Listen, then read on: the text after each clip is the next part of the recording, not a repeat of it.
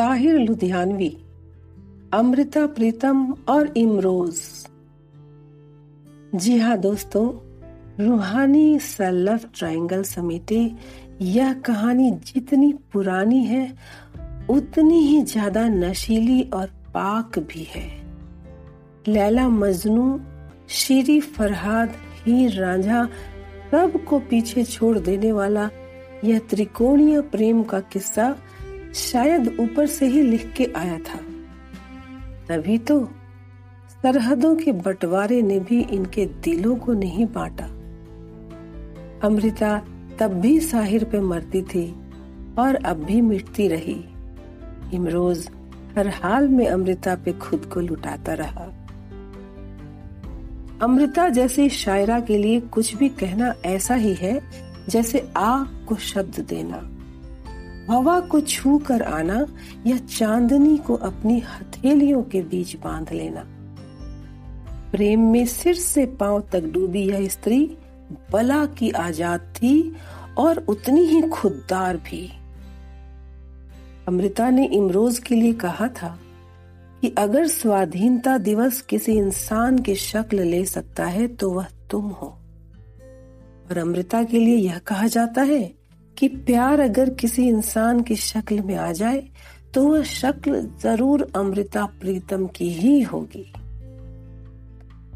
बहरहाल, आज इसी प्रोग्रेसिव और बोल्ड स्त्री की सुंदर सी नज्म सुनाती हूँ, जिसके लिए कहा जाता है कि उन्होंने इमरोज के लिए लिखी थी।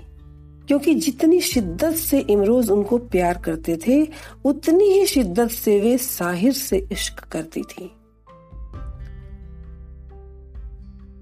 तो यह नज्म इमरोज से अमृता का फिर से मिलने का वादा था शायद।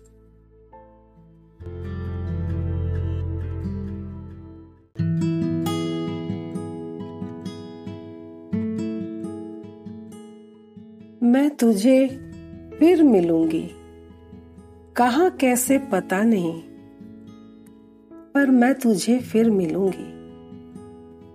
शायद तेरी कल्पनाओं की प्रेरणा बन तेरे कैनवास पर उतरूँगी, या तेरे कैनवास पर एक रहस्यमयी लकीर बन, खामोश तुझे देखती रहूँगी। मैं तुझे फिर मिलूँगी, कहा, कैसे, पता नहीं। या सूरज की लौ बनकर तेरे रंगों में घुलती रहूँगी, या रंगों की बाहों में बैठकर तेरे कैनवास पर बिछ जाऊँगी। पता नहीं कहा, किस तरह, पर मैं तुझे मिलूँगी ज़रूर।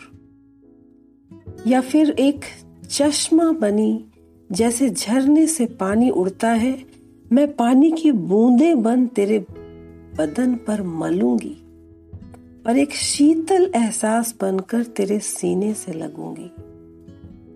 मैं और तो कुछ नहीं जानती पर इतना जानती हूँ कि वक्त जो भी करेगा, यह जन्म मेरे साथ चलेगा।